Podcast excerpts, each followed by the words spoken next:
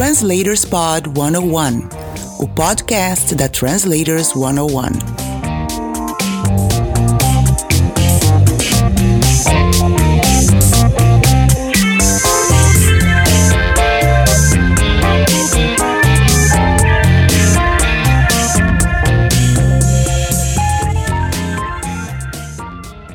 Olá, tudo bem com você? Este é o Translators Pod 101, o podcast da Translators 101 com entrevistas de profissionais das áreas de tradução e interpretação para que você tenha uma carreira muito mais tranquila. Fique de olho nas dicas. Bora lá? Convidado. Hoje eu converso com o intérprete, tradutor e professor Mauro Moser. Tudo bom, Mauro? Tudo bem, William. Tudo bem? Obrigado pelo convite. Tudo ótimo. Eu te agradeço a receptividade aí. Também teremos uma palestra sua em breve. Muito legal. E vamos começar sabendo como é que você chegou, primeiro, à tradução, interpretação e à docência, e depois como é que você chegou ao Brasil. Ah, legal. Gostei da pergunta. O que aconteceu foi. Eu estava na Itália, sou italiano, e resolvi fazer uma faculdade, podemos chamar de letras no Brasil, no caso chama uhum. Língua Moderna na Itália. Eu escolhi os idiomas inglês e alemão e gostava muito de idiomas.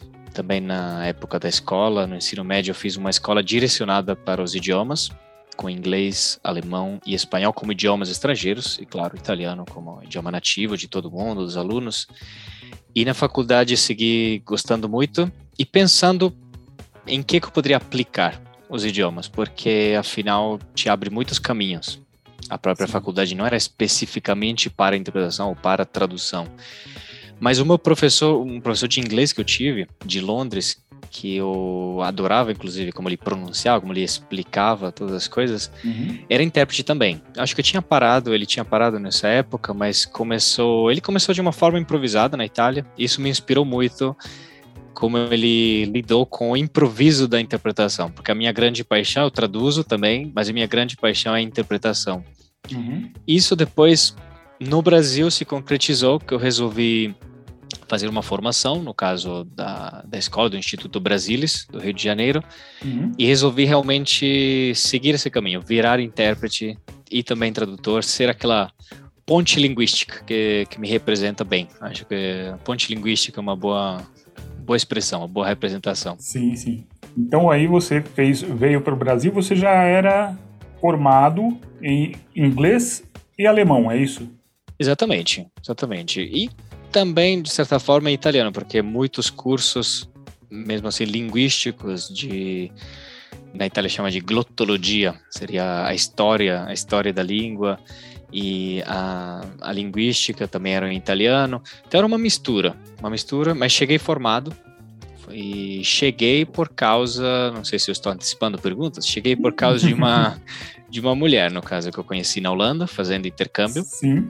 E uma brasileira que depois virou minha esposa, que foi eu já tinha muitas intenções de viajar pelo mundo, morar em outros lugares e por causa dela, o Brasil ficou ainda mais interessante e, e virou, virou meu lar. Legal. E aí você já veio para cá e você começou a atuar como intérprete ou ainda era professor? Professor. Professor foi o meu começo no Brasil foi o começo mais fácil. Muitas vezes é aquela pergunta: estão mandando para o Brasil? A minha área é não sei o quê. E mas eu vi que eles estão precisando de algum professor. Assim é é o que todo italiano faz, ou é algum restaurante, mas dar aula sempre é apreciado, uhum. mesmo a pessoa sem sem formação. Só que aí não sempre dá certo, porque precisa de é. paciência, precisa de precisa saber explicar as coisas. Precisa de conhecimento. Mas eu precisa, precisa de conhecimento. E eu gostei muito, comecei com direto, de cara, com italiano e inglês, e depois fui adicionando o alemão em Brasília, porque na época a minha primeira cidade foi Brasília, uhum. em 2015. Comecei a dar aula em algumas escolas, depois também na Universidade de, de Brasília, na, no NB Idiomas. E a minha primeira profissão foi realmente professor, que me ajudou muito a aprender o idioma e a cultura. Porque toda vez que alguém me perguntava, mas como eu falo essa palavra em inglês? Como eu falo essa palavra em italiano? E, claro, algumas ainda não sabia. Então era aquela uhum. hora que era uma troca perfeita. Eu pedia para explicar, aí eu estava aprendendo. Aquele sim. fato de ser professor e aprender, aprender com, com os alunos. Sim, sim. E você hoje ainda dá bastante aula, né? Você comentou comigo, você é, é muito professor ainda. Né? Você é mais, como a gente estava conversando no começo, muito intérprete, pouco tradutor escrito, né? de escrita, de escrita, e bastante professor também. Entre os seus alunos, entre os seus alunos, tem bastante é, intérpretes, bastante tradutores também? Tem, tem, tem sim. Aproveito, é, a gente tinha comentado outra hora, aproveito para mandar um beijo também para Adriana Machado. Sim, sim, ela é a nossa voz aqui no, no podcast. Ela que anuncia o... É verdade, é verdade. É, cara, é locutora. Mas, mas acontece muitas vezes porque tradutores ou intérpretes que trabalham muito bem com inglês ou com espanhol acabam se interessando por italiano, por, por alemão. E eu tenho uma mistura. Uhum. Tem alguns períodos que aparecem muitos alunos de alemão, às vezes muitos de italiano, às vezes muitos de inglês. Tem níveis diferentes, é claro, porque em inglês uhum. muitos procuram um nível avançado, se aperfeiçoar, ou para alguma área específica. Italiano e alemão, muitos são iniciantes uhum. ou querem a cidadania, ou querem conhecer o país, a cultura, de tudo um pouco. Eu gosto também desse equilíbrio entre, entre ser professor, intérprete e tradutor, porque junta muitas coisas. Com os alunos você aprende, com os textos daquela área você aprende, no evento você conhece as pessoas e a área ainda mais de forma aprofundada. Eu, eu gosto dessa mistura de compromisso. Não é sempre fácil lidar com a agenda, mas é, é, gostoso. Legal. E você nasceu em qual cidade na Itália? Eu nasci em Trento. Trento, Trento é nos Alpes italianos, ao uhum. norte de Verona e ao sul de Innsbruck, da Áustria, ao sul de Munique, naquela linha norte-sul, ainda de um caminho às vezes conto, gosto de falar sobre história do, do, caminho romano, na verdade é o único praticamente que conecta a Itália com a Alemanha, aquilo que uhum. hoje em dia é Itália e Alemanha, e Trento fica realmente no caminho, no único vale que é um pouquinho mais, mais baixo, onde dá para onde dá para morar, vamos dizer, porque os outros lugares são mais altos, Sim. então o resto são vilarejos no, nos vales, e é bem entre o Vêneto a, a região de Veneza, de Verona, de Pádua e Áustria, que fica muito próxima. Uhum. E aí você veio para cá, para o Brasil, para Brasília. Hoje você não mora mais em Brasília. Exatamente, morei dois anos em Brasília e agora faz quase cinco anos que eu moro em São Paulo. Mudei para a cidade maior aqui desse, desse uhum. país. Foi uma mudança grande, até porque antes de Brasília eu só tinha morado em cidade pequena, cidade do interior, cidade do interior italiano, que não se Sim. parece com o interior brasileiro, mas é uma realidade menor. Você conhece as pessoas. Você anda na rua e depois de, um, de alguns minutos sempre vai encontrar alguém que você conhece. É uhum. É outra, outra realidade, menor. Tudo menor. Mas aqui é... gostei muito. São Paulo abriu muitas portas, caminhos uhum. muitíssimo para a interpretação, porque em outras cidades não teria muitos eventos, não Sim. teria espaços, conferências, congressos. E, mas o tanto de, de coisas que dá para aprender, cursos, atividades extra que eu faço, São Paulo é muito rica nesse sentido. Sim, sim, em oportunidades e culturalmente oferece muito, né? Eu saí de São Paulo que eu não aguentava mais. eu estava muito hoje morando no interior de São Paulo, em Rio Claro. Mas sim, São Paulo oferece muitas oportunidades para crescimento cultural e econômico também, né? também. Então, muito legal isso. E você vindo de uma cidade pequena, né, interiorana, você diz, na Itália, para Brasília, a mudança foi muito grande, assim, digo de não só de oportunidades, mas do modo de viver mesmo. Foi uma, uma mudança muito grande? Foi, foi. Eu gosto de, de falar sobre trânsito. Sim. É, é, é incrível que, de certa forma, até que se parece, porque em Brasília o trânsito funciona, as pessoas costumam respeitar as regras, como também funciona no norte da Itália, É um uhum. lugar, não é, não é tudo respeitado 100% como no norte da Europa, não é uma bagunça o trânsito como no sul da Itália. É uma realidade até parecida nesse sentido, só que com pouca gente, com poucas faixas, com poucas pistas, com no máximo vai ter um carro te ultrapassando, se você pegar aquela estrada que tem duas faixas, pista, uhum. pista dupla, ou ultrapassando outra, de repente você chega em Brasília tem que ter seis faixas, tem o, o eixo monumental. Eu, eu, lembro, eu lembro, para mim era assim, no começo, os primeiros dois, três meses, medo só de, só de saber que tinha três carros à minha esquerda, três carros à minha direita. eu, eu, lembro, ficava chocado, pensava, e aí, se um muda de faixa, e eu, o que que eu faço, o que que acontece? Uhum era e preciso ficar de olho em todos porque eu tinha aprendido para me dirigir era saber quem está à sua direita se você está à esquerda saber quem está à sua esquerda se você está à direita olha para frente olha para trás é, regularmente aí de repente precisa olhar para todo lugar Sim. então para mim Brasília já ficou grande como na, na proporção né ficou ficou maior uhum. e tem pessoas cruzando toda hora atravessando a rua isso também em São Paulo e no resto do Brasil Sempre uhum. tem alguém atravessando, você precisa ficar de olho. Mas o pedestre sempre calcula a velocidade. Assim, é um, é um pedestre, vamos dizer, é, experiente, esperto. só que a primeira sensação, e aí, se eu não frear, vou, vou atropelar a pessoa. Ah, eu lembro, a, a primeira sensação era essa. Depois aprendi que o pedestre calculava muito bem. Alguns sim. a maioria, sim. sim. É. é. Legal. E, bom, vamos voltar para os termos, para questões linguísticas. Uh, o fato de você é, ser nativo italiano né, facilitou muito você aprender o português? Ou foi algo que uh, talvez até tenha dificultado por questões de, é, de proximidade da língua? alguns falsos cognatos, coisas assim. Como foi aprender o português? É uma boa, é uma boa pergunta. De, de tudo um pouco, se eu tivesse uhum. que responder.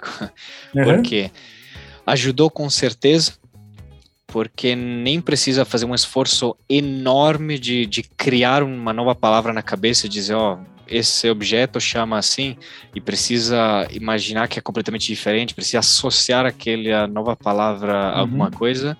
Muitas vezes dá para trocar três letras ou metade da palavra o que ajuda, você não vai esquecer a palavra. Você está, você está prestes a falar, por exemplo, aqua em italiano, uhum. em português é água. Na pronúncia, pelo menos, muda praticamente um, uma, uma consoante, né? um, um som uhum. de consoante. Uhum. Você vai esquecer? Te falo uma vez, te falo que é aqua, amanhã te pergunto se vai esquecer. A primeira sensação vai ser seguir o seu idioma.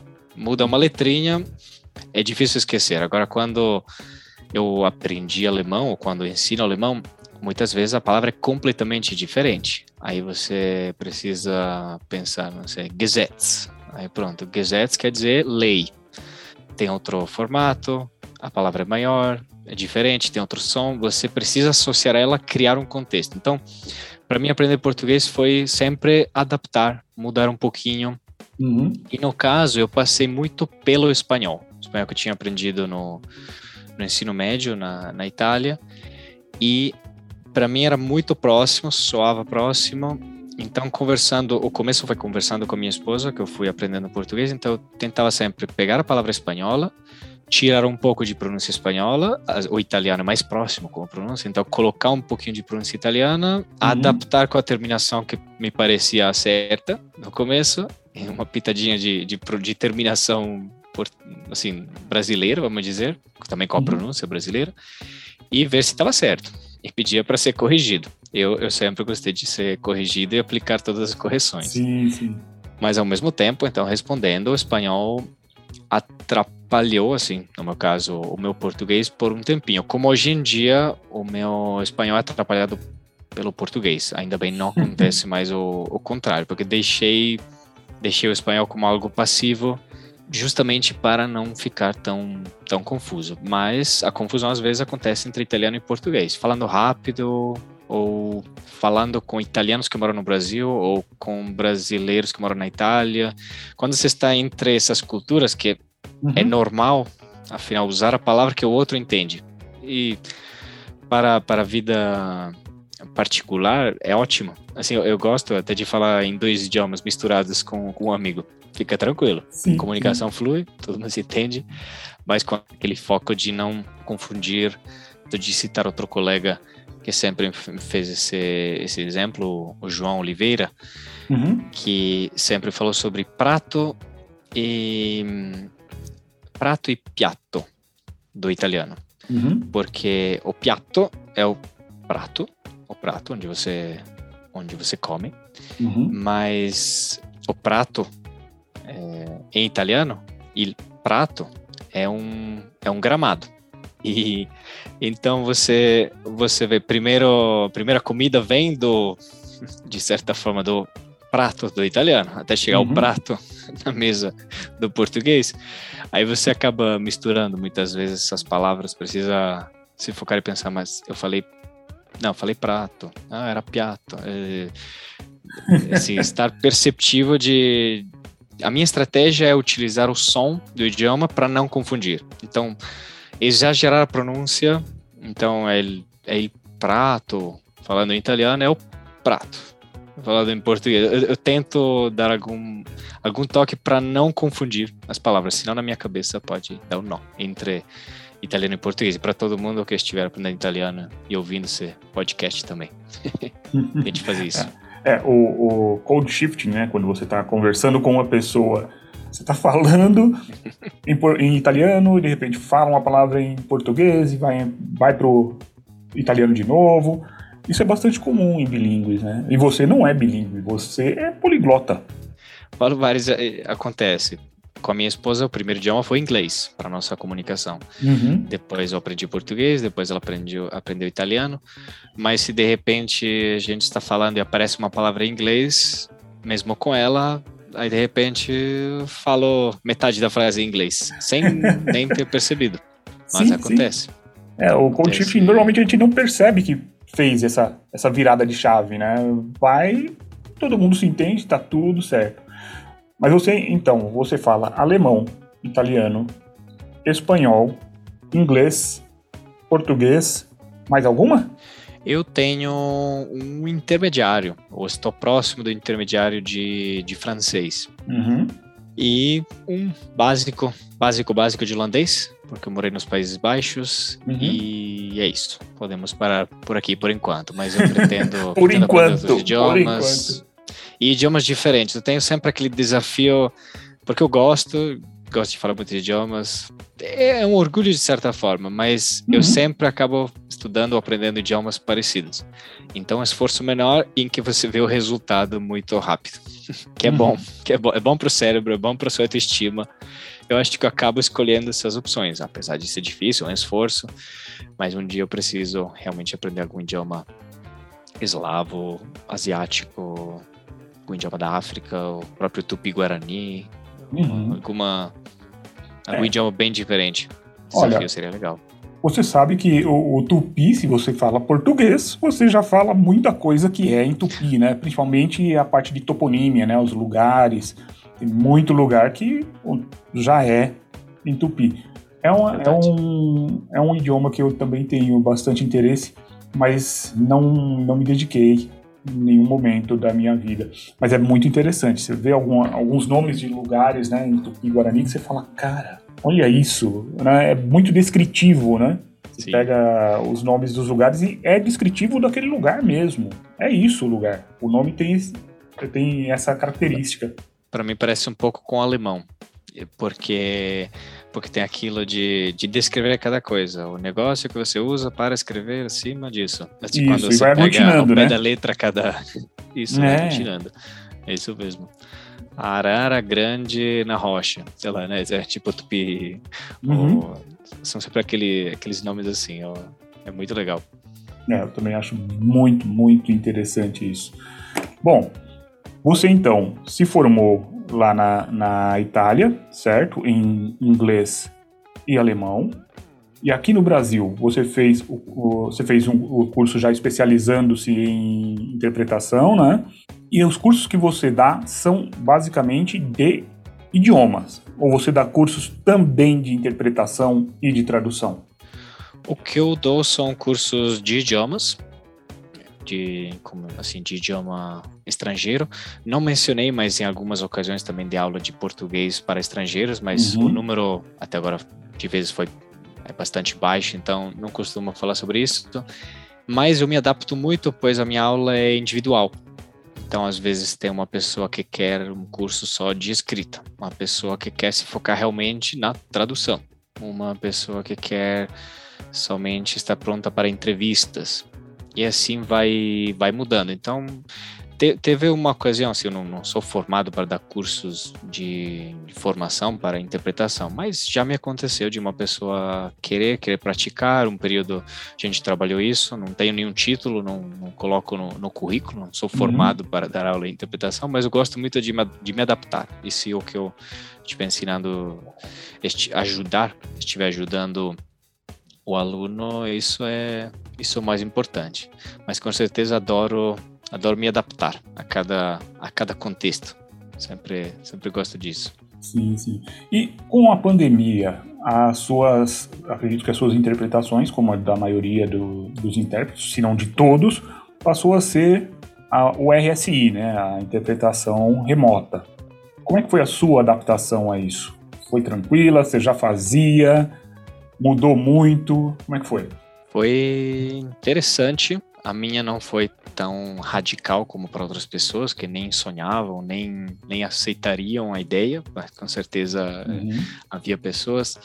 Eu já tinha feito por um tempo, para aprender um pouquinho, para para praticar interpretação telefônica, né? OPI, uhum. Over the Phone Interpreting, que, que era da minha casa, daqui, do meu, do meu escritório, do meu home office. Então, alguma, alguma experiência nesse sentido eu tinha. Porém, porém mudou. A gente precisou virar o nosso próprio técnico em muitas ocasiões também. Tem um problema uhum. de som, precisa resolver. Eu preciso trocar de fone de ouvido, preciso trocar de máquina, precisa, precisa trocar a configuração, o filtro que tem de, de microfone no computador, precisa, precisa aprender todas essas coisas. É bom porque eu sei me adaptar, uhum. ainda sou novo, isso também ajuda, sim, de certa sim. forma. Mas é, com certeza mudou muito. Eu também estava, estava acostumado com ter um problema e chamar o técnico, estava acostumado com chegar com antecedência. Chegou com antecedência, você está aí, está tranquilo.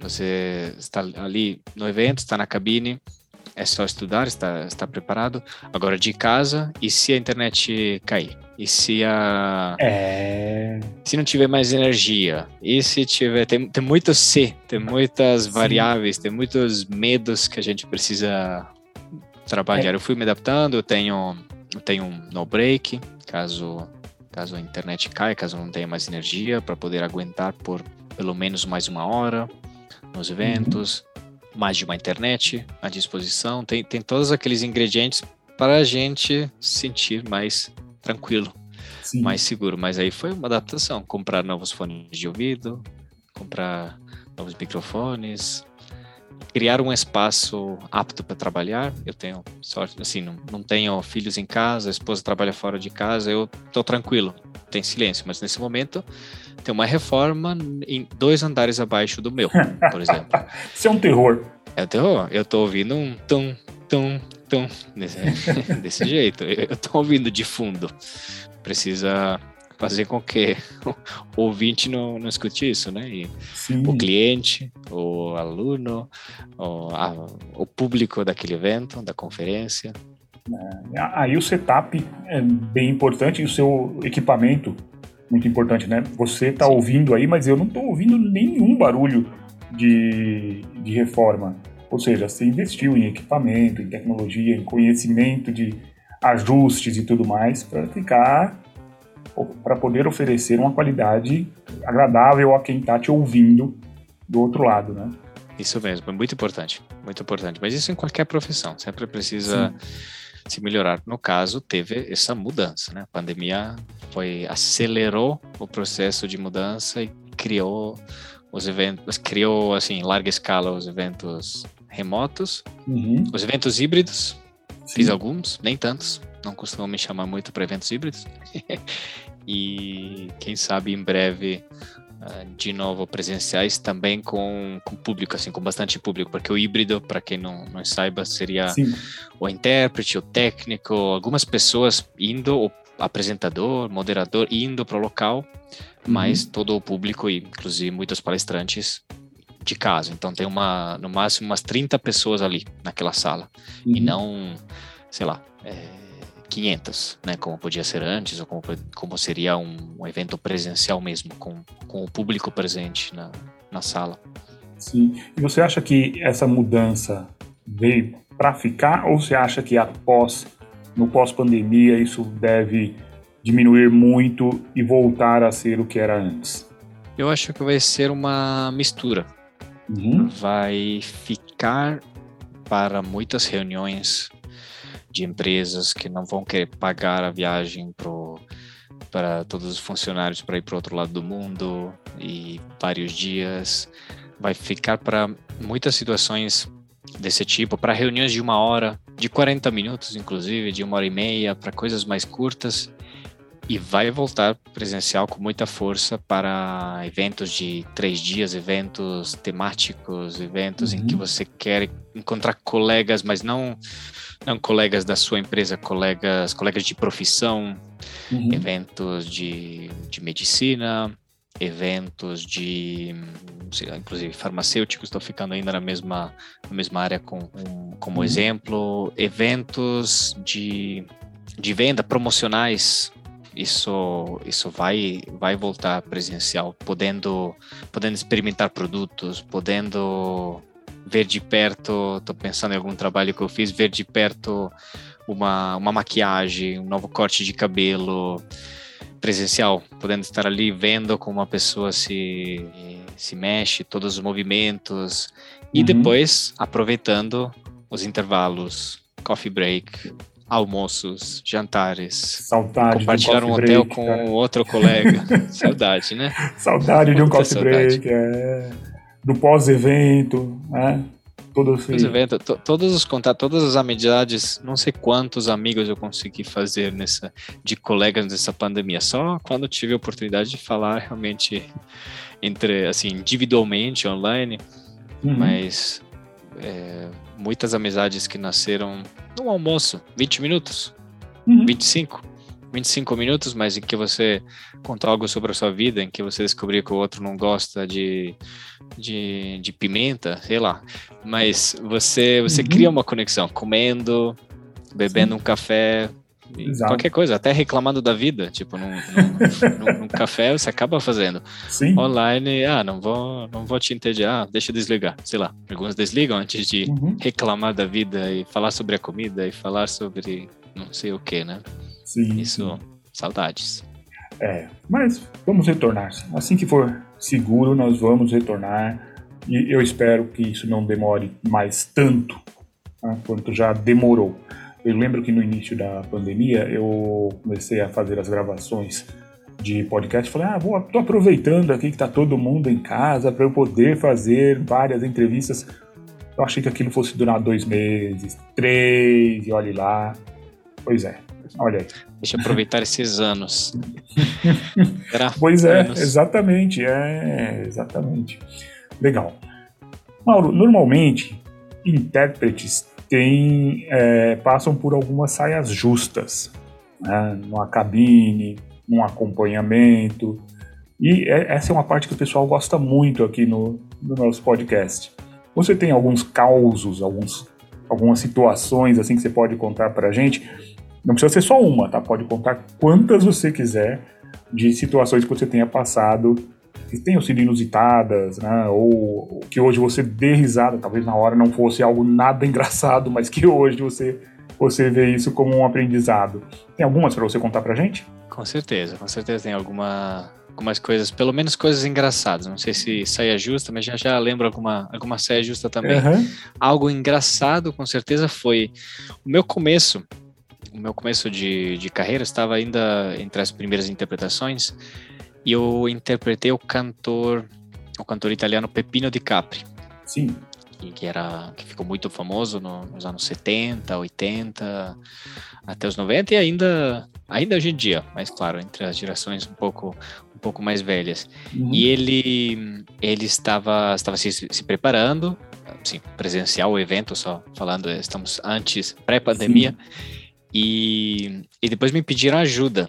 E falaram, não, ele fala, diz que fala muitos idiomas, mas mas precisa precisa de ajuda um pouquinho. Aí cheguei, ele estava falando uma mistura entre inglês e espanhol, às vezes soltava uma palavra em português, às vezes em italiano. Ele estava realmente misturando tudo. E precisava passar algumas instruções sobre como tocar a música, porque nesse momento ele não ia tocar mesmo, ele ia só por uma base, mas ia cantar. E cantaria, uhum. ia cantar mesmo. E lembro que ele pediu ajuda, mas tinha entendido, porém, porém não não conseguia não conseguia mexer no celular corretamente. Aí aí ensinei. Nessa hora eu pensei, olha, assim, tô com uma pessoa famosa ao lado e para alguns, para minha tia, por exemplo, ídolo da vida, assim, uhum.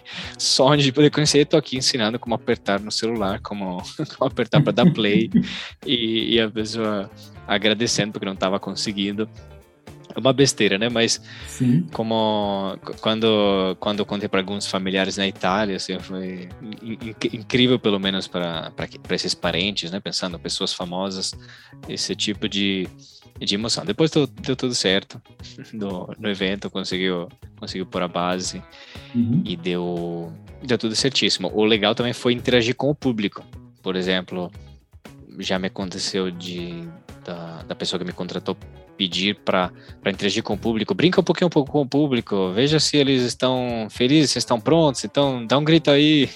Então ter aqueles momentos de, de, de entreter as pessoas. Animador. É algo que eu, algo que, animador. Não, não todos gostam disso. Alguns vão te falar, não, cheguei aqui para fazer o meu trabalho, interpretar a pessoa, não para animar o público. Uhum.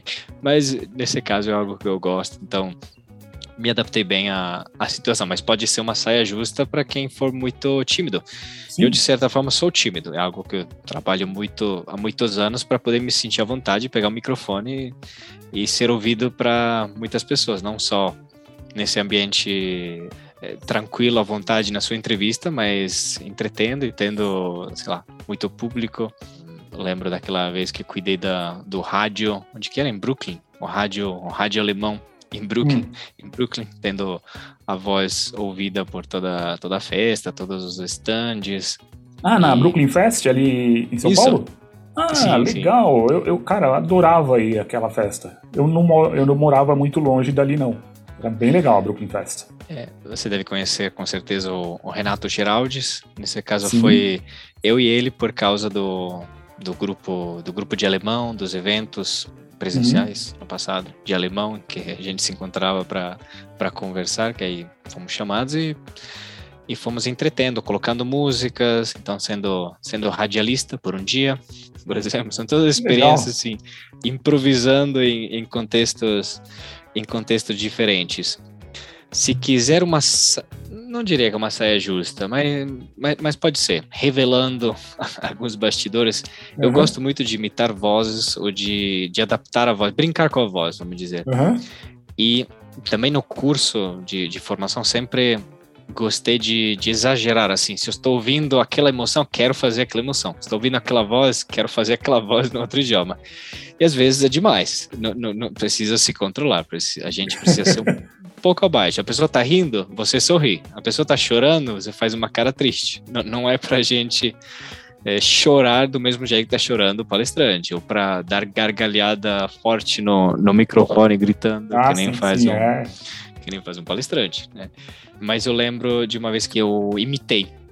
Imitei uma, uma voz de criança. Tinha algumas frases, era uma criança com aquela voz, né? Com, com com dificuldade de pronunciar várias letras, como toda criança, uma voz uhum. de criança. Aí, nesse caso, era do português para o italiano. Aí me senti à vontade de improvisar e imitar uma criança também. Ficou, ficou legal. A, a colega ao lado não gostou muito, achou, achou, achou, achou, exagerado, mas depois o cliente apreciou, falou que ficou, que ficou legal. Mas a saia justa é, enfim, vai ser bom para o cliente, você está exagerando, vai ser bom para o colega, vai ser bom para quem te contratou? Ou não, precisa, precisa saber, analisar em cada contexto. Um evento muito sério, essa voz de criança ou essa voz diferente que você está imitando, brincando com a voz, vai vai acrescentar? Ou é, uhum. ou é só porque você gosta de vozes e é melhor melhor fazer alguma coisa séria e sem só passando mensagem? Precisa ver qual é o contexto, ver uhum. qual o público, ver qual o objetivo do evento e não se arriscar. Não não recomendo assim se arriscar ou ou se arriscar se você está achando que aquela voz vai acrescentar e não vai ser nada exagerado, não vai ser, enfim, avalie sempre, né? Se você Sim. estiver ouvindo o podcast aqui. Legal. E você falou que você, essa parte de falar ao microfone, né, entreter o público ali, você teve que desenvolver. Você participa de um grupo, né, os Toastmasters. Como funciona isso? Tenho muita curiosidade sobre isso, nem, nem todo mundo sabe o que é. Eu sei de, do Arthur também, né, que está sempre, se eu não me engano, ele é presidente de um dos clubes, ou foi presidente de um dos clubes. Fala um pouquinho pra gente sobre o Toastmasters.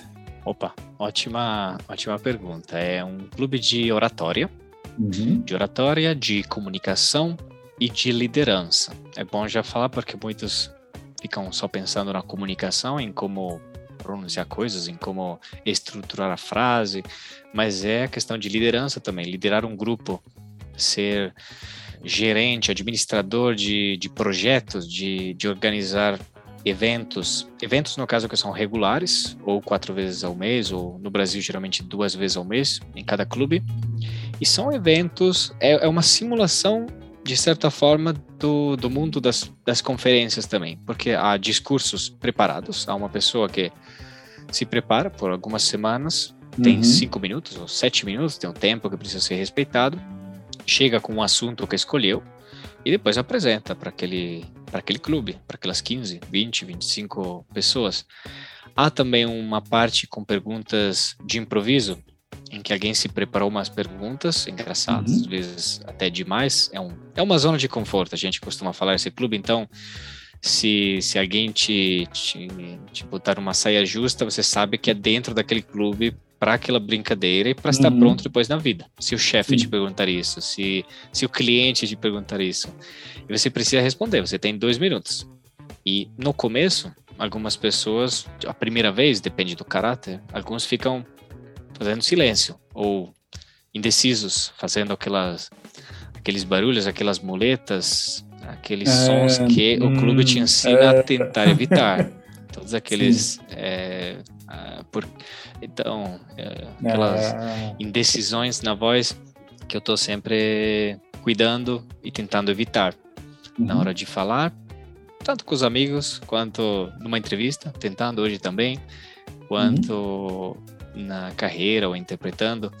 E o clube é um lugar onde me acostumei a falar na frente de pessoas, em pé, ficando em pé na frente de umas 25 pessoas, contando algo que você se preparou. Não é fácil para todo mundo. Na verdade, Sim, é. o instinto de, de qualquer um de nós, mesmo aqueles que, que parecem tão experientes, o instinto é de, de querer sair. O instinto é querer, querer sentar, não querer ficar na frente das pessoas, é ganhar aquela autoestima, segurança, saber o que fazer com as mãos, saber o que fazer com os movimentos, com o corpo é um ótimo espaço, chama Toastmasters. Tem muitos clubes em São Paulo, tem muitos clubes no Brasil. Atualmente, uhum. ainda a maioria, se não me engano, online, também por causa da pandemia. Sim. Vale muito a pena. Eu, eu melhorei muito. Foi um dos espaços onde mais cresci para me sentir à vontade de falar na frente de muitas pessoas. Antes eu falava, mas precisava pôr uma máscara. precisava pôr uma máscara, como, como no teatro. Entrar num personagem, Sim. aí tranquilo entrar num personagem sempre conseguir fazer muitas coisas, até exageradas, ou, claro, bebendo uma cervejinha e, antes de, de Uma preparação, né? Uma preparação prévia. Preparação. Preparação prévia já, é, já é redundância, né? Mas. Verdade. Não, com muita preparação, mas não significa que você sinta vontade Sim. de falar na frente de muita gente. Uhum. Hoje em dia, além da máscara, estou mais preparado para me sentir à vontade de ter muita gente na frente, de, de falar num congresso. Agora espero poder poder dar, a, dar a palestra na Translator 101 também. É tudo algo que você que você treina. E vale, vale a pena. Vale a pena chegar a se sentir mais seguro, mais à vontade. Sim, sim, isso é muito bom. É, bom, vamos para o finalzinho aqui, eu vou te pedir dicas, principalmente para quem tem como foco o italiano. Claro, você poderia falar de outros seis idiomas, você falou sete aí, mas vamos, vamos focar no italiano. Para o brasileiro que quer aprender italiano ou que quer aprimorar o italiano para usar como intérprete, como tradutor, quais são as dicas do Mauro Moser? Certo. Se for italiano de forma geral, por causa de um interesse, uhum. se tiver os canais pagos, um canal que está sempre à disposição e, e sempre em italiano e, facilmente acessível no Brasil é o canal RAI, RAI, R-A-I, uhum. que tem vários programas de, de novelas, de, de quiz, de jogos, de documentários na TV, na TV brasileira. Com certeza também vale a pena acompanhar podcasts e vídeos. Tem muito, muito vídeo, muitos canais no Instagram, no, no YouTube. Ter um contato, ouvir música, música italiana. música italiana tá, tá, tá retornando em alta, só para citar um grupo, uma banda que, que agora está bombando no mundo, no mundo todo, não só na Itália, não só na Europa, é o grupo Maneskin, por exemplo, com esse nome sueco, M-A-N-E-S-K-I-N, uhum. que, que começou a cantar algumas músicas em inglês também, mas a maioria são em italiano, é rock, é rock italiano que, que está conquistando todas a Spotify, todas a, as listas e a música, a música italiana é uma ótima estratégia. Inclusive, aproveito para falar sobre outro aplicativo ligado à música que eu recomendo para qualquer idioma, não é só para o italiano, chamado Lyrics Training. Lyrics Training. É, Lyrics Training. Nesse aplicativo você tem um texto, tem o texto da música que vai aparecendo, mas algumas palavras estão faltando. Você precisa selecionar a palavra que está faltando antes de ouvir a música. Pode ser, se você já conhece a música, ou se você deduz pela gramática o que cabe ali, uhum. ou ouvindo na hora que você ouve. Mas no idioma estrangeiro precisa estar bem focado para reconhecer a palavra. Ou tem a modalidade em que você digita também, precisa escrever. Aí se você escrever uma dupla consoante do italiano errada, ou um TH ou alguma coisa do, do inglês errado também, o aplicativo não vai te deixar seguir. Você precisa acertar cada letra da uhum. palavra. Enquanto isso, você fica escutando músicas, conhecendo bandas, conhece, se aproximando da cultura musical, pelo menos, do uhum. país. E eu acho que vale a pena agora falar para pessoas da área que já tem um italiano, um intermediário, ou, ou, inclusive um avançado, mas não se sentiriam à vontade de, de fazer tradução, por exemplo, para o italiano, ou talvez façam só do italiano. Conheço, conheço várias pessoas que fariam só para o português, que é, que é o mais uhum. comum também, né, para o próprio Sim. idioma nativo. Mas a minha querida colega Patrícia Cavallo atualmente está está, está ministrando cursos Uhum. específicos uhum. para, para tradutores, tradutores ou intérpretes, de tradução tanto do italiano para o português quanto do português para o italiano. Nesse caso, dá para entrar em contato. Ela, ela, deu uma palestra no Translators One One Deu uma palestra há pouco vai, tempo. Né? Há pouco tempo. Há pouco tempo né? é, a gente vai colocar o link da, do curso dela também aqui nos comentários deste, deste episódio. Vale a pena, porque ela se foca, assim, é, aquele foco nisso que você estava falando, intérpretes ou tradutores que que tem que já tem conhecimento, mas que uhum. não se sentem à vontade ou se sentem à vontade e sabem que precisa melhorar ou não estão treinando o italiano tanto para para conseguir traduzir qualquer coisa, qualquer tipo de texto. Sim. Eu recomendo com certeza os cursos dela, além de uma conversinha, um papo comigo. Eu fico à disposição. Já me aconteceu pessoas, ah, ele trabalha com italiano, fala com o Mauro. E dei também algumas dicas para, para colegas ou colegas que estão entrando no mercado. Com certeza tenho mais informações eh, relacionadas ao italiano, mas claro, também dá para conversar sobre outros idiomas, trabalho com, com outros também e, uhum. e fico, fico à disposição. Gosto de, de ajudar novos colegas entrando no, no mercado também. Legal. Esse é o espírito aqui na Translators. Bom, Mauro, muito obrigado né, é, pela receptividade para essa palestra que a gente já marcou, né, para essa entrevista. Muito obrigado. Sempre que você quiser divulgar alguma coisa, fique à vontade para mandar para a gente aqui, é um prazer divulgar. Né? Pode mandar um material que a gente vai colocar no ar. E vamos esperar então sua palestra para breve, né? para a gente divulgar aí para o pessoal. Vamos sim, foi, foi um prazer realmente, William. Então até, até a minha palestra. A minha palestra que será em breve. Isso, então até, até breve na sua palestra. E como diria certo personagem, por enquanto é só, pessoal. Na semana que vem estaremos de volta com mais uma entrevista para vocês. Até lá! Esse programa só foi possível graças aos assinantes premium da Translators 101. Para ter acesso a todas as nossas palestras gravadas, todos os nossos eventos presencial ou online, tente se tornar um assinante visitando translators101.com.br. O custo é extremamente baixo, você terá acesso a conteúdo e certamente ajudará na sua formação como tradutor ou intérprete.